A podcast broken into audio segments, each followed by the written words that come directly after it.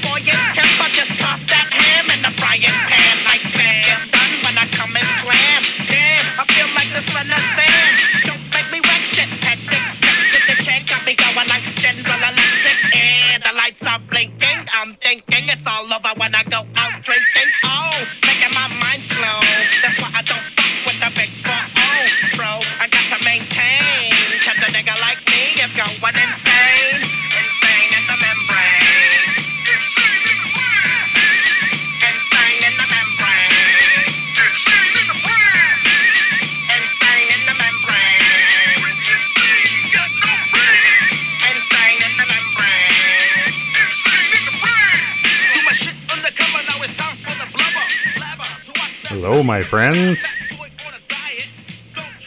it. Is June 16th, 2021, Just fat like a sumo slam. and you are tuned into Canadian Patriot Radio. I am your host, Critch. Now, We are on a completely different setup today to try and make this whole show work. So, just a little bit of update on the CPR news. I'll fill you in on what's actually going on here. Um, my computer just did a simple uh, Windows update. I wish it was something more heroic that I could tell you, like I got hacked or uh, someone uh, got into all my stuff and crashed my system. But unfortunately, no. It was a it was just a simple Windows update, and um, it pretty much rendered all my programs and my ports and drivers useless. Um, nothing was compatible with it. Um, I myself tried to fix it for a couple days, and now I've got a computer shop involved in it. It's even got these these pros or the geek squad, whatever you want to talk call them. Uh, it's even got them stumped uh, at how, just how bad it really is. so why it decided to do that, I don't know. And uh, we're just gonna we're just gonna get get through it. So what we're doing is we're on uh, right now. I've borrowed Day Nine Satan's computer, and I've got everything uploaded to her computer. Um, and we are going to see how this goes. So hopefully this doesn't sound too loud or distorted. Um, as you guys know, every computer is absolutely different, and to get everything to work the same is almost impossible. So I'm trying this with, uh, like I said, with Day 9's computer, and hopefully we don't mess hers up and have her computerless as well as me. but I don't think that shouldn't be that shouldn't happen. So we'll see how this goes. So what are we going to do first here, my friends? We are going to focus on the fact that the Shermans seem to be back in the news. Now, this first story comes to us from the CBC. And the title reads Supreme Court rules in favor of unsealing Sherman estate files. Trustees, beneficiaries of slain billionaire Toronto couple fought to keep documents private. This is by Christopher Reynolds of the Canadian Press. It was posted on June 11th, 2021.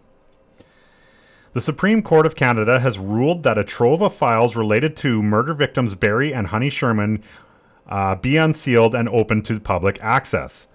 The unanimous decision found that the trustees of the wealthy Toronto couple's estate failed to establish a major risk to their safety and privacy, and that the and that public interest and the principle of open court proceedings require unlocking the files. In this case, the risks the risks to privacy and physical safety cannot be said to be sufficiently serious, Justice Nicholas uh, wrote. The sealing orders should not have been issued. Open courts can be a source of inconvenience and embarrassment, but this doc- this discomfort is not, as a general matter, enough to overturn the strong presumption of openness. In June 2018, a lower court judge issued an order protecting the files which concern the appointment of estate trustees and would ordinarily be available for public inspection. The order stemmed from the notion that individuals named as beneficiaries or trustees of the estate would be at risk of harm because the Shermans were found slain in their home. That decision has now been set aside, affirming an appeal court ruling that lifted the sealing orders and marking a win for Toronto Star reporter Kevin Donovan. Donovan, an, an appellant, along with his, his newspaper, applied to have the files opened up and wrote extensively about the case over the past three and a half years. Found dead in 2017. Barry Sherman, the billionaire chairman and CEO of pharma- pharmaceutical firm Apotex Incorporated, was found dead with his wife in their house on December 15, 2017, two days after the homicides. The couple were philanthropists and well known members of Toronto society, sparking in, uh, intense interest in their deaths and the resulting police investigation. Autopsy results reveal that uh, the couple died by ligature neck compression, and police have said there were no signs of forced entry. The family hired its own team of private investigators and offered up to 10 million for information that would help solve a case that shocked the city and made international headlines. The killing remains unsolved and the investigation is ongoing. Toronto Star publisher Jordan uh, Bitove stressed the importance of independence and trusted journalism in our country. The court made clear today a fundamental point about the principle of open court proceedings. We are pleased that the court has delivered the message powerfully. He said in a statement Serious invasion of privacy. In a written submission to the Supreme Court last year, the Shermans' estates and trustees contended with the general public interest in maintaining court openness cannot outweigh the serious invasion of privacy and grave physical safety risks posed by disclosure. Court openness is protected by the constitutional guarantee of freedom of expression and is essential to the proper functioning of our democracy, Kasirer wrote in the Supreme Court decision. The, the question is not whether the information is personal to the individual concerned, but whether, because of, of its highly sensitive character, its dissemination would occasion an affront to the dignity that society as a whole has, uh, has a stake in protecting. The judge said that while information in the sealed files might well cause inconvenience and perhaps embarrassment, they do not reveal anything particularly private about the trustees and beneficiaries. The risk of bodily harm also underpinned their argument to keep their files under lock and key. There is no dispute that the feared physical harm is grave. I agree with the Toronto Star. However, that the pro- uh, probability of this harm occurring was speculative, the decision states. Uh, Toronto Star holds an inv- uh, holds an investment in the Canadian press as part of a joint agreement with subsidiaries of the Globe and Mail and Montreal's La Presse. So, the reason this is so um, relevant and so um, applicable to everything that is going on in the world today, and I know my listeners are fully aware of this, but um, Apotex was the only Canadian producer of hydroxychloroquine. Now, they, you know, there was a little bit of a feeble story fed at the beginning of this. Uh, you, you know that he that uh, there was a disagreement with uh, the Canadian Liberals and and so on and so forth. But basically, it was it was buried under the rug right away. Now, I think, you know, at the t- at the time of these murders, what what who was in Canada that we are aware that she was in Canada when this went down. And also keep in mind that these murders were very symbolic. Um, from what I understand, um, Barry and Honey Sherman were strangled to death. Uh, they were placed in chairs. They had, I believe, now don't quote me on this.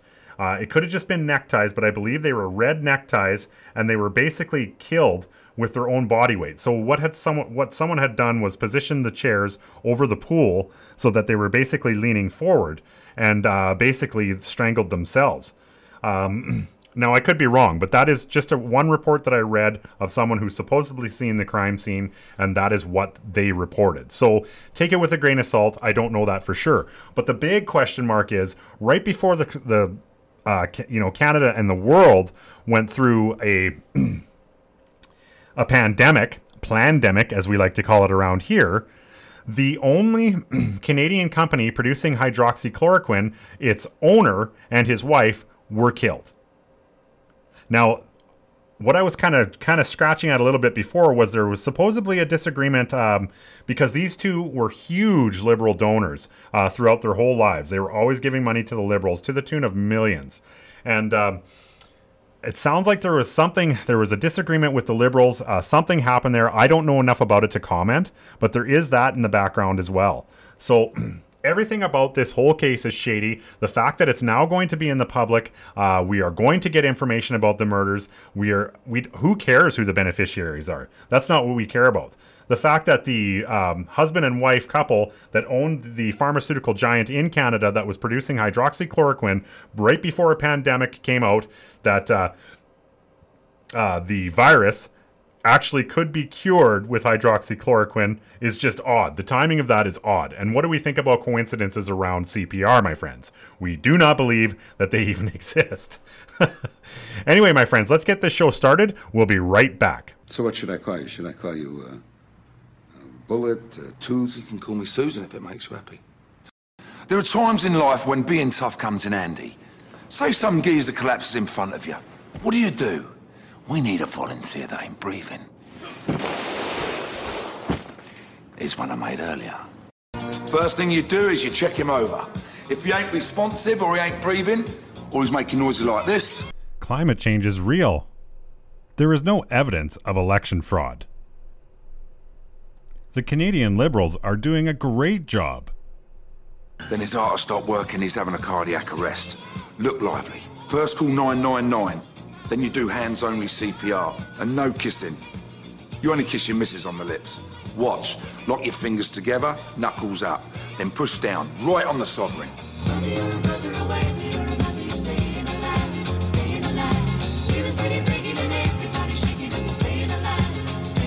Push down five or six centimetres. That's about two inches in old money.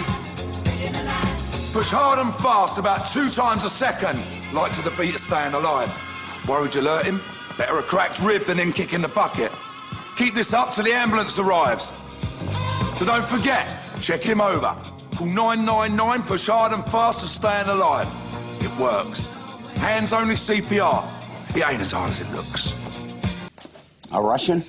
Well, to be technical, he's an Uzbekistanian, but Uzbekistanian? I've been dealing with those sneaky Russian dogs. Give me a name. oh no, Boris. Boris the Blade? Yeah, As in Boris the Bullet Dodger? Why do they call him the Bullet Dodger? Because he dodges bullets heavy. All right, welcome back, my friends. what are we going to do next here? We are going to move on to a uh, Saskatoon Star Phoenix article that was brought to my attention by the links. And uh, it's just it's it's incredible this article. It'll be enraging for you guys as I'm sure uh, as it was for me. I'm sure. And uh, the title reads: U of S surgery professor questions COVID 19 vaccines in online video. Dr. Francis Christian serves at, in a patient safety role for the Department of Surgery and the Saskatchewan Health Authority. This was written by Phil Tank on uh, June 11th, 2021.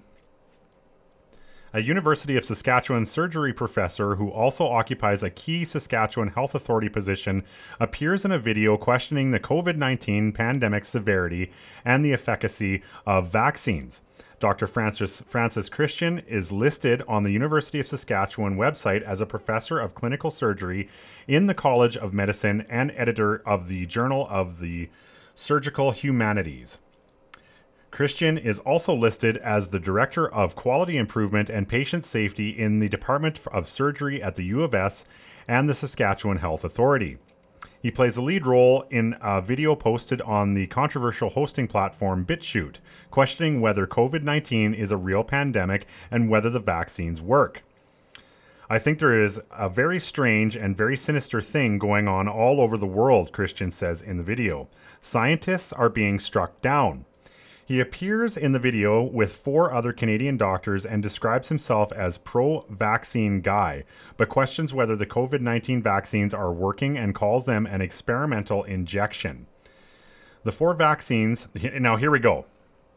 This is where it gets really interesting, my friends. This, this article just I'll just read it to you because I'm sure you're right away you guys are going to know why I why as soon as the link po- links posted this I was all over it.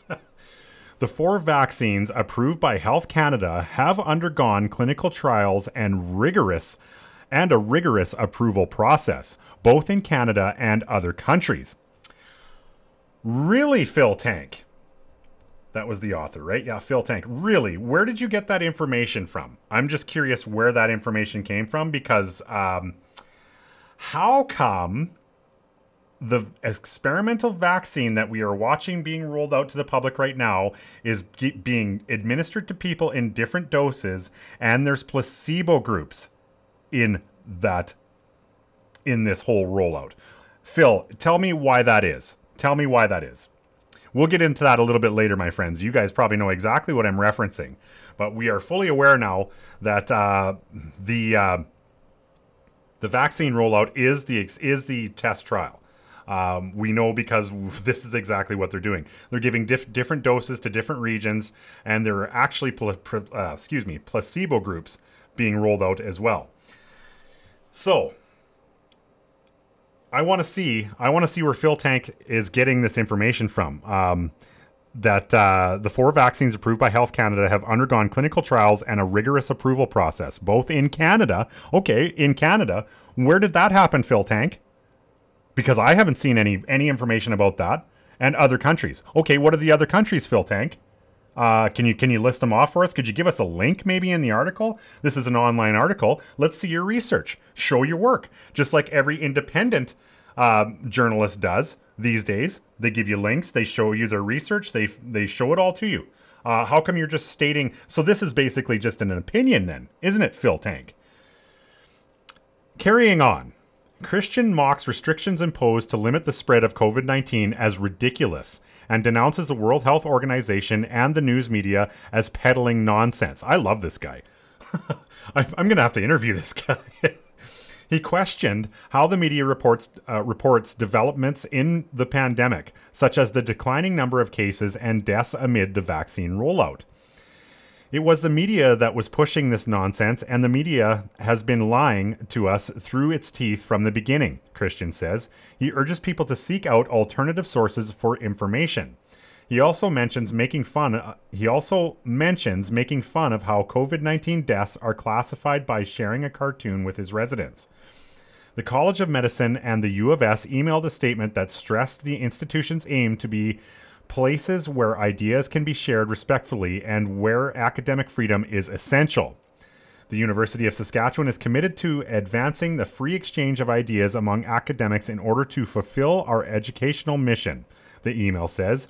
Universities provide a safe place to openly discuss and listen to all viewpoints. So obviously, this is an admission on behalf of Phil Phil Tank that he has emailed uh, the U of S and basically taken um, Christensen's comments to them, and uh, he's he's actually actively probably trying to get him reprimanded in a roundabout way. You know, they're they're not admitting it in the article, but that's exactly what he did.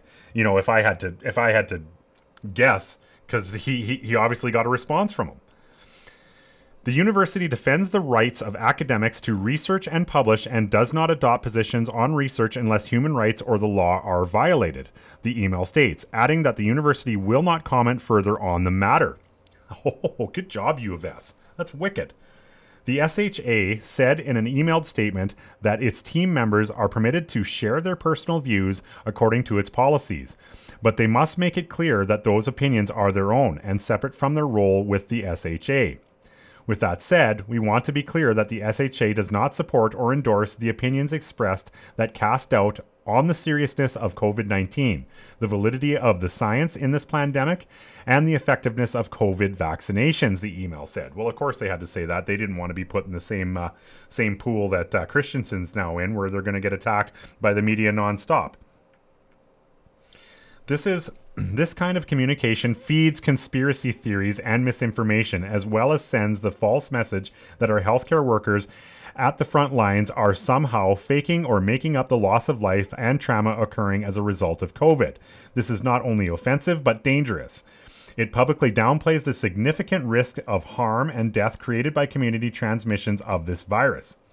The email encourages people to read valid sources of information like the provincial government's COVID 19 website or a Public Health Agency of Canada. Christian, uh, Christian could not be reached on Thursday. BitChute was created about four years ago as an alternative to YouTube uh, to the YouTube video platform. Here we go. Many far right content creators have moved to BitChute to avoid the content rules on YouTube. okay, Phil Tank, you get the fucking idiot award of this show. Because people are moving to BitChute because they have no fucking choice, you absolute fucking moron. They are going there because they are being censored. What an idiot. Like, listen to this frickin' gibberish. Many far right content creators have moved to BitChute to avoid the content rules on YouTube. What a moron. What an absolute idiot. The website's front page on Thursday showed videos on conspiracy theories, including several about the COVID 19 pandemic. The one hour, 16 minute video featuring Christian has been viewed more than 22,000 times, according to the count, uh, counter on the website. Now, we should abs- uh, we should absolutely find that in a future show. I was I didn't plan for it this one. I just wanted to give you guys um, this authority, this this uh, Phil Tank, this reporter for the Saskatoon Star Phoenix, this authority on health, and now he's striking down prof- uh, college professors um, with his basically hit piece. It's too bad that Christian didn't uh, didn't respond. But anyway, um, what an absolute nonsense article, uh, full of crap, full of the mainstream media BS that we've seen absolutely everywhere, and now it's in Saskatoon. No surprise. Um, you know, Saskatoon is is uh, kind of a melting pot of people. You've got everything. You've got far left, far right, and you've got the bulk majority, which probably sit in the middle and think both are nuts. but I mean, this kind of stuff, like this t- type of writing, is absolute trash. Uh, why is a college professor not allowed to have an opinion? Why can't he go online and talk to some people or some colleagues or and and and express his opinion of the COVID nineteen pandemic? Why can't he do that, Phil Tank? What what's wrong with that? You you worried about uh, him maybe influencing um, university students? How about uh, the Marxist socialism that we're seeing all around university campuses now? How come we've got um, university students coming out that think uh, socialism is good? Do you want? Are you worried about influence? Maybe you should focus on that, Phil Tank. Ugh, as you can tell, this one pissed me off. Okay, let's let's move on to the next one, my friends. Let's get into a couple articles that would just go exactly against um, or would fe- feed the misinformation narrative that Phil Tank likes to reference. Now, these are these are coming from uh, legitimate sources, my friends. I'm not like picking up the National Enquirer, which actually has more validity than the fucking Saskatoon Star Phoenix now. When you've got writers like that uh, writing trash in them in it. This comes to us from America's frontline doctors. What's what do you think about that, Phil Tank?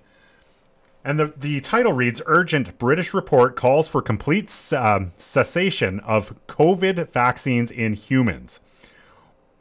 Urgent British Report. Oh, we just read that. This now this comes to us on June 11th, 2021.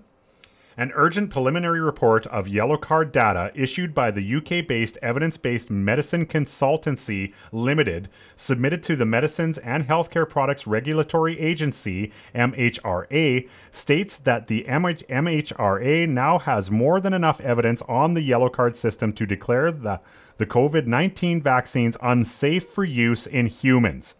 Boy, that sure seems to directly contradict uh, Phil Tank's opinion, uh, seeing as he didn't offer any any research to his opinion. That's all it is. What what what has Phil Tank got to say about that? Similar to the U.S. vaccine vaccine adverse events reporting system (VAERS), the MHRA describes the purpose of its yellow card system as providing an early warning system that the safety of a medicine or a medical device may require further investigation. The report signed by Evidence Based Medicine Consultancy Limited and EBMC Squared CIC Director Dr. T, uh, Tess Lawrie, uh, PhD, says we have searched the yellow card reporting uh, reports using pathology specific keywords to group uh, the data according to the following five broad clinically relevant categories. The first one is bleeding, clotting, and um, asthmatic ADRs. The second is immune system ADRs. The third is pain ADRs. The fourth is neurological ADRs. Uh, the fifth is ADRs involving loss of sight, hearing, speech, or smell. And the last one is pregnancy ADRs. The report goes on to say we are aware of the limitations of the pharma pharmacovigilance data excuse me that one took a little bit that's a huge word pharmacovigilance data and the and understand that information on reported adverse drug reactions should not be interpreted as meaning that the medicine in question generally causes the observed effect or is unsafe to use. We are sharing this preliminary report due to the urgent need to communicate information that should lead to uh, cessation of the vaccination rollout while a full investigation is conducted. According to the recent paper by Seneff and Nigh, potential acute and long term uh, pathologies include uh, patho- pathogenic priming, multi system infl- inflammatory disease and autoimmunity, allergic reactions and anaphylaxis, antibody dependent enhancement, activation of latent viral infections, neurodegeneration and prion diseases, emergency of novel variants of SARS CoV 2, integration of the spike protein gene into the human DNA. How many times have we been called conspiracy theorists for just repeating that, my friends? And there it is in a report placed right in front of the basically the uh, the EU or the Britain uh, Health Health Authority. It is now apparent that these products in the bloodstream are toxic to humans. An immediate halt to the vaccination program is required whilst a full and independent safety analysis is undertaken to investigate the full extent of the harms, which the UK yellow card data suggests uh, suggests include thromboembol- uh, thromboembolism, multi-system inflammatory disease, immune suppression, autoimmunity, and anaphylaxis, as well as antibody-dependent enhancement (ADE). The report includes the MHRA now has more than enough evidence on the yellow card system to declare the COVID 19 vaccines unsafe for use in humans. Preparation should be made to scalp uh, to scale up humanitarian efforts to assist those harmed by the COVID 19 vaccines and to anticipate amyloid medium to longer effects as the me- uh, uh, mechanisms for harm f- from the vaccine appears to be similar to COVID-19 itself. This includes engaging with numerous international doctors and scientists with expertise in successfully treating COVID-19. There are at least 3 urgent questions that need to be answered by the MHRA. Number 1, how many people have died within 28 days of vaccination? Number two, how many people have been hospitalized within 28 days of vaccination? And number three, how many people have been disabled by the vaccination? Very powerful, my friends. And now what we're going to do, um, just just to stick Phil Tank in the ribs one more time, we're going to go through some of this information. Now, this is another article that uh, comes out of Britain, and it comes to us by way of the Daily Expose. Um, and the title reads It's official. Official data shows more people have died because of the COVID vaccines in six months than people who have died of COVID 19 in 15 months. Okay, there's one of those uh, read along things. It might save me from actually reading this whole article. Um, the first sentence is We can officially confirm the number of people that have died due to COVID vaccines has surpassed the number of people who have died of COVID 19. Now, I'll let this. Uh, I'll let this take over here and we'll see how this works out number of people to have died due to the COVID vaccines has surpassed the number of people who have died of COVID-19. However, the numbers are most likely much worse than they appear due to the fact that the data on deaths due to the COVID vaccines has been taken from official data released by Public Health Scotland, and the number of deaths actually surpasses the number of people who have allegedly died of COVID-19 in England. The huge difference here? The number of people who have died due to the vaccines in Scotland has accumulated over six months, whereas the number of people who have allegedly died of COVID-19 in England has accumulated over 15 months.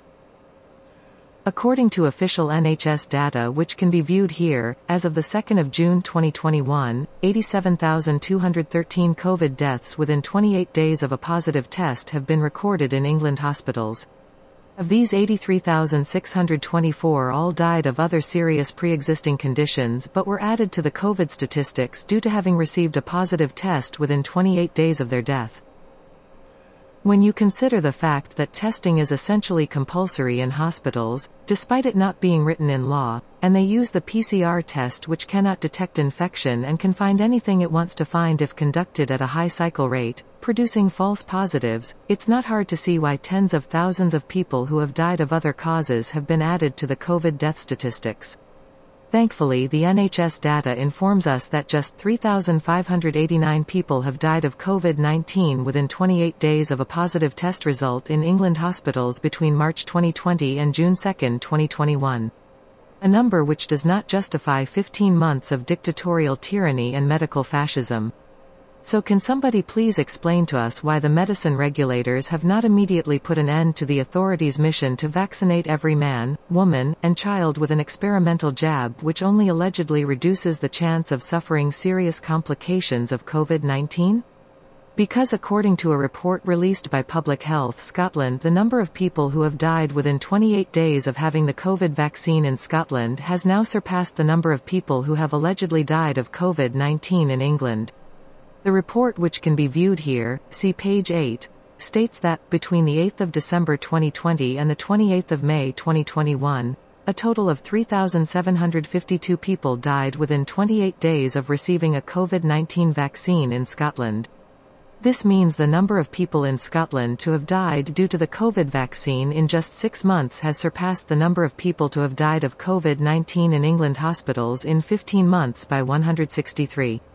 But if we forget the number of COVID deaths seen in England and just look at Scotland, the number of people to have died due to the COVID vaccine in six months is almost seven times the number of people who have died of COVID-19 in Scotland in 11 months. That number stood at 596 according to an FOI request made to the Scottish Government. If we're seeing a similar rate of death due to the COVID vaccine in England then the number to have died could be as high as 25,123. According to an Excel document listed in the Public Health Scotland report which can be found here, 1,289 have died within 28 days of having the Pfizer mRNA vaccine, two people have died within 28 days of having the Moderna mRNA vaccine, and 2,461 people have died within 28 days of having the AstraZeneca viral vector vaccine. Taking the above into account, and considering the fact 86% of children suffered an adverse reaction to the Pfizer vaccine ranging from mild to serious in the extremely short clinical trial, are you really going to allow your children to have an experimental vaccine which they do not need? We are support. What do you think of that, my friends? So, the key takeaway there um, was this sentence right here. This means the number of people in Scotland to have died due to the COVID 19 vaccine in just six months has surpassed the number of people to have died of COVID 19 in England hospitals in just in 15 months by 163. Now, Scotland, I believe, has less of a population than England, does it not? And they've got more people that died from the, the shot than actually COVID 19 this volume's playing tricks on me here. I hope this is not going to be a completely distorted um, episode. So, I wonder what Phil Tank thinks of that one, my friends. so, there's two very, very important uh, articles that kind of link together. Um, you know, anybody that's saying that the, the anybody that's not paying attention to this whatsoever is probably is just it's it blows my mind that people aren't seeing this. Uh, this is this you don't even have to look hard to find this stuff. So, what is this? What is this doing now? Um, you know, just the other day on June twelfth, uh, the United States Senate basically just announced that uh, the coronavirus is a scam. So what we're going to do now is we're going to listen to another uh, clip here of uh, members of the United States Senate uh, telling us basically what they what they're up to and what what they think of this whole thing. Thank you all for joining us today.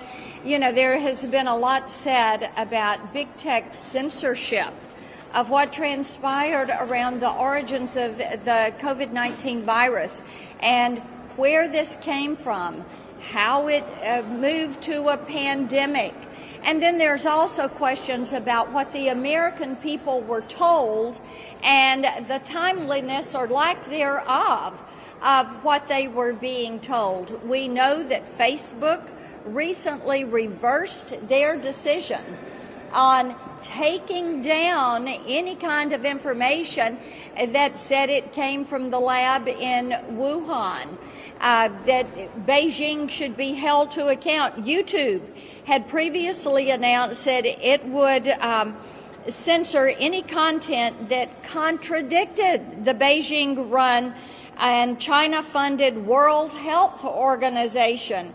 YouTube even took down a video from some medical doctors who were questioning the value of these lockdowns and were questioning what it does to the population and especially what it does to our children. Twitter, they locked down the account of a virologist, a Chinese virologist who was saying this is what they're doing, gain of function research, this is what they're doing in the Wuhan Institute of Virology, holding the Chinese Communist Party to account. Uh, I, I will tell you this big tech has really stepped over, they have stepped over the line on this one. We all have suggestions of how we as a Senate should move forward and things that we should do to make certain this never happens to the American people. Senator Braun? Thank you. I'll tell you where we need to start. You had a unique thing happen, uh, I think of just last week, where by unanimous consent, that hardly ever happens on a critical issue unless you're maybe renaming a post office or something. We got it through the Senate to ask our own intelligence agencies to release the information that we house. And for as much havoc as this has created, not only for our own country, across the world, why we wouldn't start there with President Biden, spoke to Secretary Blinken, ask him. He said, had no good reason why you would not release that information. We need to start there to get to the bottom of it. And when you talk about big tech being mum on the subject, basically, when you've got every U.S. senator that wants to at least start there, we need to have accountability. And I think it's for them to step up and lead the charge. they are the place that people look to, listen to, where are they at? And we need to start there. Uh, let's hold our own intelligence agencies accountable, release that information, declassify it. Senator Marshall? Okay. Well, Senator Blackburn, thank you so much for giving us a, a chance to sit here and talk about the, the Wuhan lab leak uh, and, and the cover up thereof, you know, what we affectionately refer to it as Batgate. You know, it occurred to me as I was sitting there reading Dr. Fauci's emails recently that everything I learned in 10th grade science, everything I learned as a doctor about the scientific method, about hypotheses and, and, de- and developing theories, that we just threw that all out the door. Um, you know, I was shocked as I went back and reviewed some of the letters that were written, but really what, what rose my suspicion was somewhere back in January of 2020. And uh, the Chinese were saying that there was no person to person transmission. The WTO agreed, and the CDC didn't stand up to them. And that led for me to have a phone call with the CDC. And all the national journalists were reporting that the United States scientists were investigating this new novel virus. And when I talked to the CDC, they said, well, we've got scientists in, in Beijing, but they're thousands of miles from Wuhan, so we really don't have anything to tell you.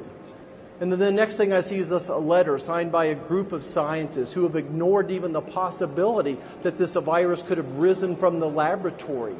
They, they totally ignored it. Uh, they threw out this, the scientific, scientific hypothesis that this was even feasible.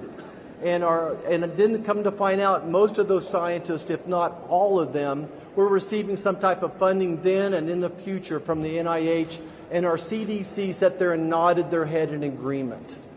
And then national journalists, big tech companies, uh, that they worked together to suppress this story. They worked together uh, to, to censor those of us who thought that, there, that this virus may have originated there. And not only did they suppress, they actually shamed people who thought that this might have came from a laboratory. And then finally, we see in Dr. Fauci's emails uh, a collusion, working with Dr. Fauci, big tech working together to suppress this story. You know, here we are, we're 17 months later. We still don't know anything much more about this virus. Um, you know, I, I, think that we have to hold the CCP ac- accountable. And if, if the United States is in any way accountable, if they helped fund laboratories that led to the development of this virus, then we need to be held accountable as well. And we need a deep dive into what viral gain of research rules uh, look like going forward as well. You know, we're never going to get to the bottom of this unless we stop this cover up of the Wuhan lab leak until we stop Batgate. Thanks, Marsha. Senator Johnson? Go ahead. Well, Johnson. Okay, I'll, I'll go. Uh, I want to point out that the evidence about a potential lab leak theory has been hiding in plain sight for months. You know, the fact that uh, our federal agencies, under the direction of Anthony Fauci, uh, funded this type of research for years has been laying out there hidden in plain sight for months. Shame on the media, shame on the social media for not paying attention to it, for completely ignoring it. The, re- the result of this 18 month gap of fully exploring the, the true origin of, of the COVID virus probably means we'll never get to the bottom of it. China's had 18 months to, to destroy this evidence. But make no doubt about it, China is guilty. They are culpable. They knew they had a coronavirus, they knew they had a deadly pandemic type virus in Wuhan. They didn't allow flights out of Wuhan to the rest of China, but they let, let that virus infect the entire world. So we already know China's guilty. We already know they have to be held account to account. I think we also need to hold the news media and the social media accountable as well. This isn't the only area of suppression. I, I could list a long list of false narratives, false stories that the drive-by media promotes and then never really adequately retracts. But when it comes to COVID, I have personal experience with censorship and suppression that I believe has cost tens of thousands of Americans their lives. The NIH guidelines as it relates to treatment of COVID remains a compassionless guideline to, to basically do nothing. Go home, isolate yourself, be afraid, and if you just happen to get sick enough where you have to check yourself in the hospital, check yourself in the hospital. Maybe we can save your life. I held two hearings on early treatment. Dr.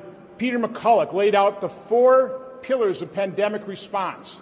The first one is try and stop the spread. Well, China is guilty in not doing that. The second pillar is early treatment. Basically, how we apply medicine to every other condition early detection, early treatment. Then in hospital treatment, then finally vaccine. Why did our health agencies, why did Anthony Fauci, why did the mainstream media suppress and censor Doctors had the courage and compassion to treat patients early with cheap, generic, repurposed drugs. Why did that happen? There is growing evidence. It's not being reported on by the media. Mexico's having great success with ivermectin. Certain provinces in India are having great success with ivermectin. Where's the reporting on that? We've seen studies where 50 to 85% of lives could have been saved. It prevents that much death Apply that percentage to the 600,000 Americans that lost their lives, which is why I believe the news media will never admit their complicity and why they will never admit they were wrong here. But it's not too late. Lives can be saved.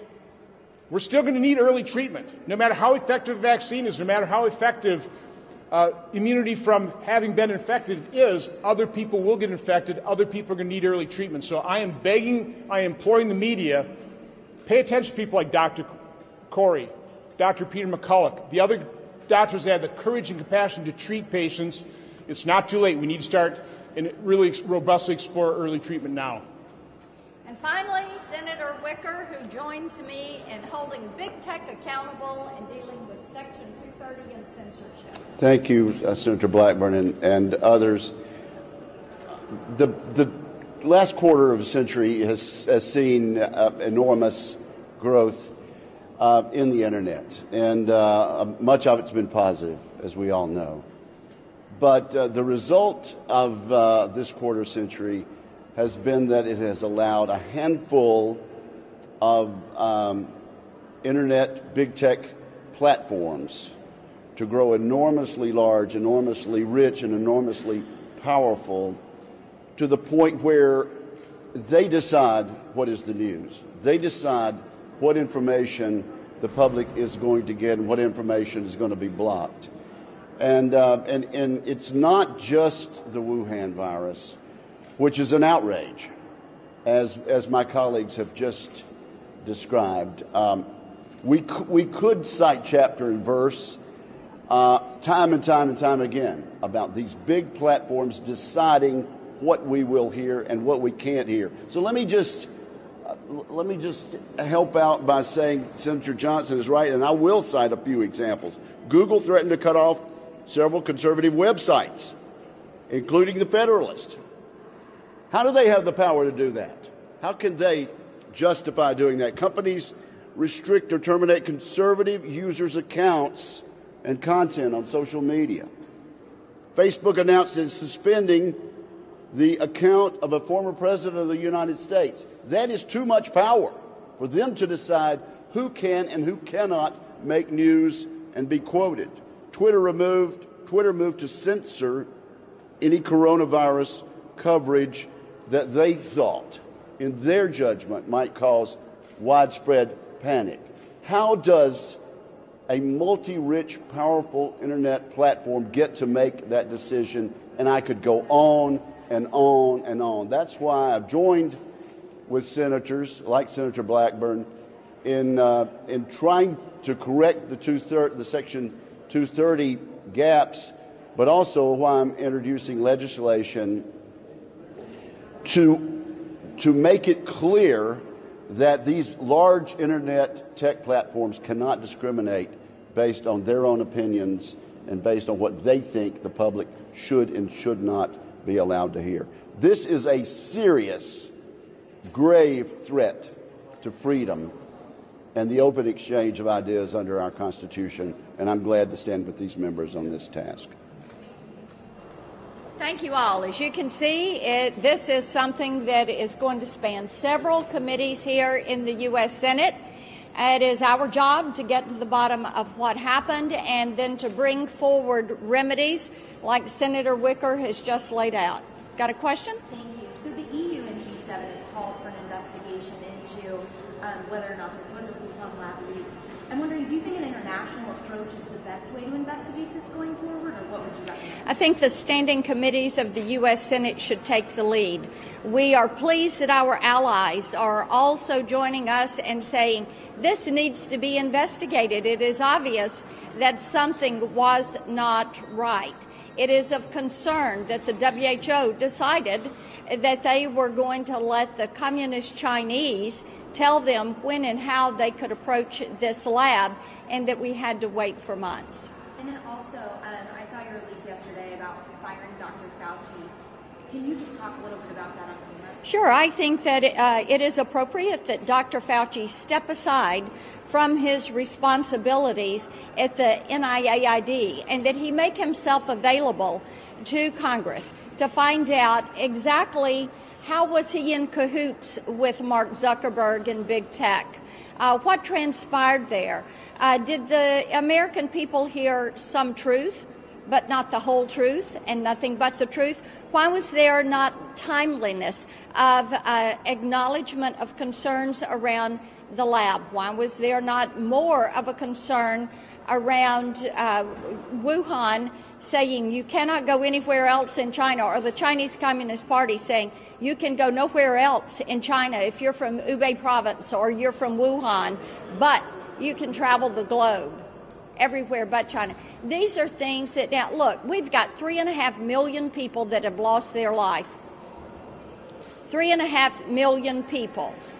We have hundreds of thousands of American families who have experienced loss of life in their families to loved ones, to friends.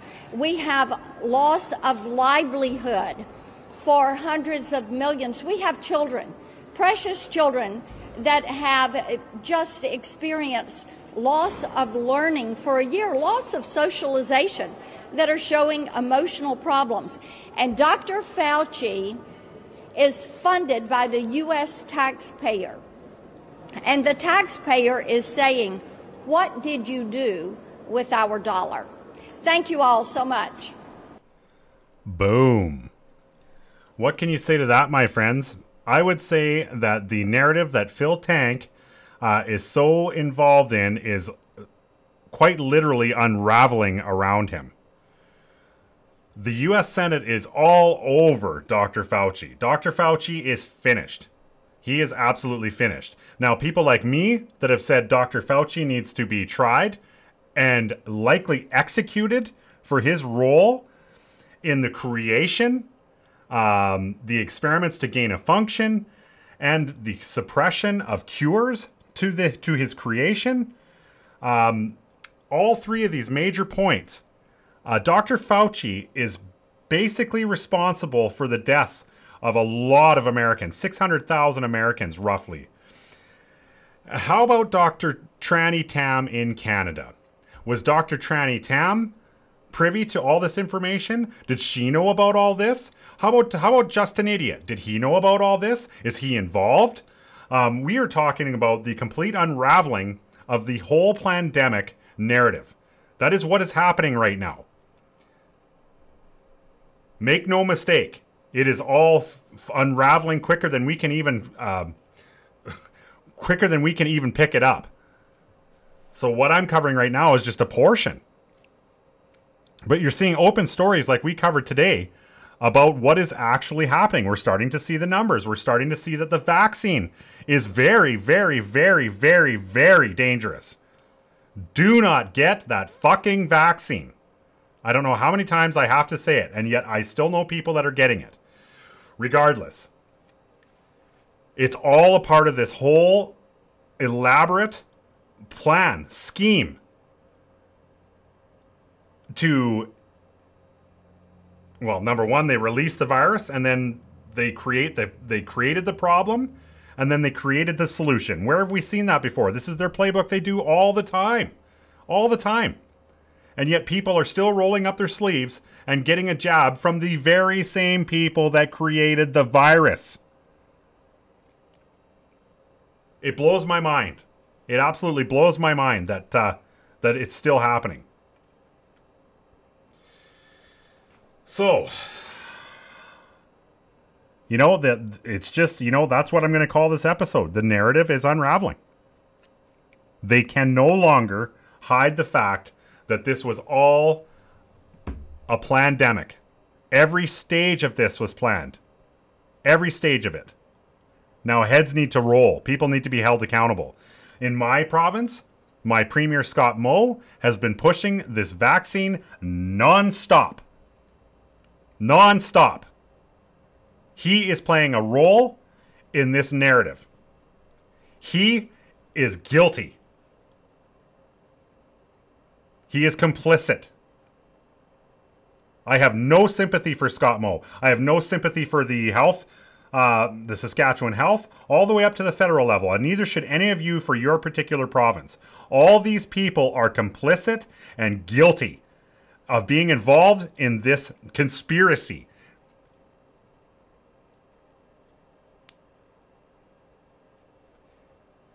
No longer are we going to be censored. Now you heard you heard the senators uh, mention that they're going after big tech. They are amending. They are going to seal the holes in uh, Section 230 of the Internet uh, Decency Act. So what does that mean? That means that um, Facebook running around and censoring you and me for saying things like pandemic and it's all a hoax, they are going to be held accountable for that. They are not a publisher. They are a social media platform. Right now, they are acting like a publisher that can just strip out anything they don't like. That's what they're doing right now. And they are not a publisher. Once they get this passed, once the American Senate gets this passed, I wonder if it's going to go backwards. So are they going to be held accountable for every time they censored truth? If you can actually prove what you were saying was true and you were censored, can you slap Facebook with a lawsuit. I know I will. You bet your bottom dollar I will. And I warned them. I warned them, and every time that they they um, banned me or censored or pulled one of my posts, I told them you guys are in violation of my freedom of speech and my rights, my freedom of expression, and you're abusing gray areas in Section 230 of the Internet Decency Act. And I'm fully aware of it, and I'm keeping records of this. So, it's unraveling, my friends. It's an exciting time to be alive. Um, I'm glad to be back on the air. I hope this uh, I hope this episode comes through without too much uh, distortion. For some reason, I can't get a grip on the, the volume on this computer, so I'll try and amend it uh, a little bit when I do the editing. But uh, hopefully, it's uh, easy to understand and and uh, like I said, I'm just glad to have been able to spend uh, the better part of an hour with you guys and be back on the air. I should have my normal system back up and running, I'm hoping tomorrow. So I'm going to try and kick out a couple shows bang bang because right now there is just so much stuff to cover and I'm a week behind already. So uh, this will just be kind of the catch up show of, of everything that I have kind of been looking at and everything that you guys have been sending me. And, uh, and then what we'll try and do is just keep up with the, the current, uh, current news and maybe bang off another one, maybe even Friday. Um, I don't think it'll be tomorrow, but uh, anyway, thank you so much, everybody, for your patience through this uh, this tech hiccup that I was going through.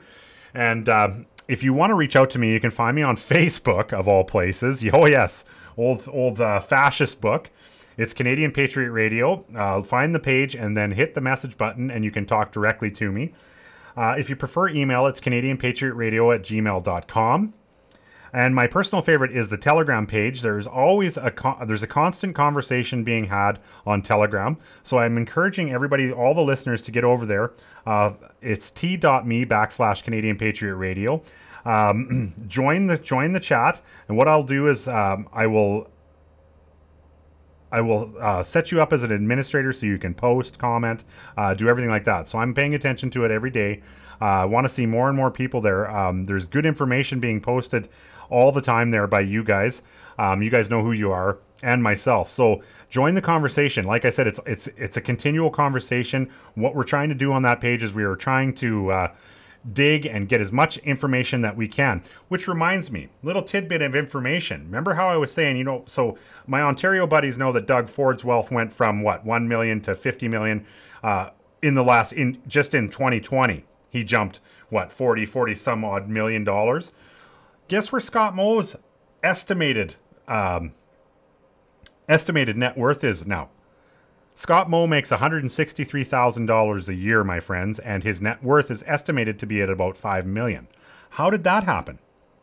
How did that happen? He's only been in office like Brad Wall was halfway through his term and then he stepped down, and so then um, then Scott Moe jumped in. So He's had what two years, maybe maybe three years, and all of a sudden his net worth is now estimated to be at five million dollars.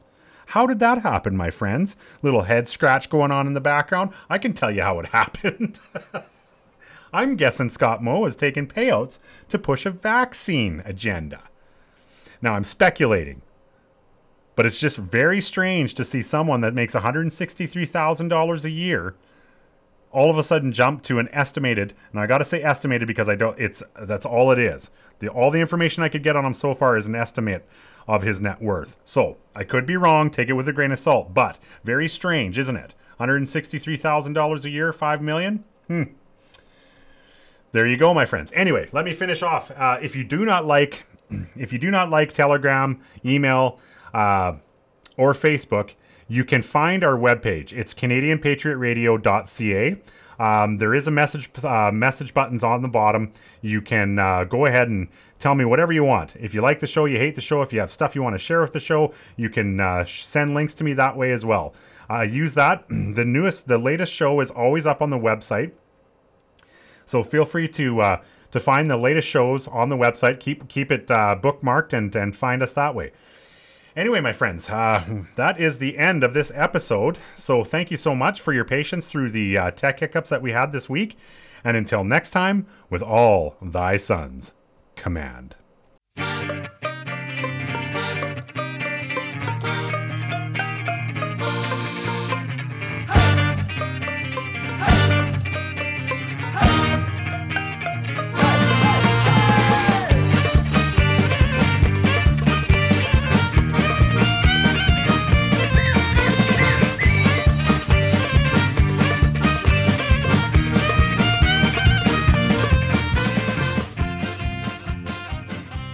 Joining us for another episode of Canadian Patriot Radio. CPR is not filmed before a live studio audience. If you like the show, friends, make sure you give us a thumbs up and share us on all your social media platforms. Until next time, take care.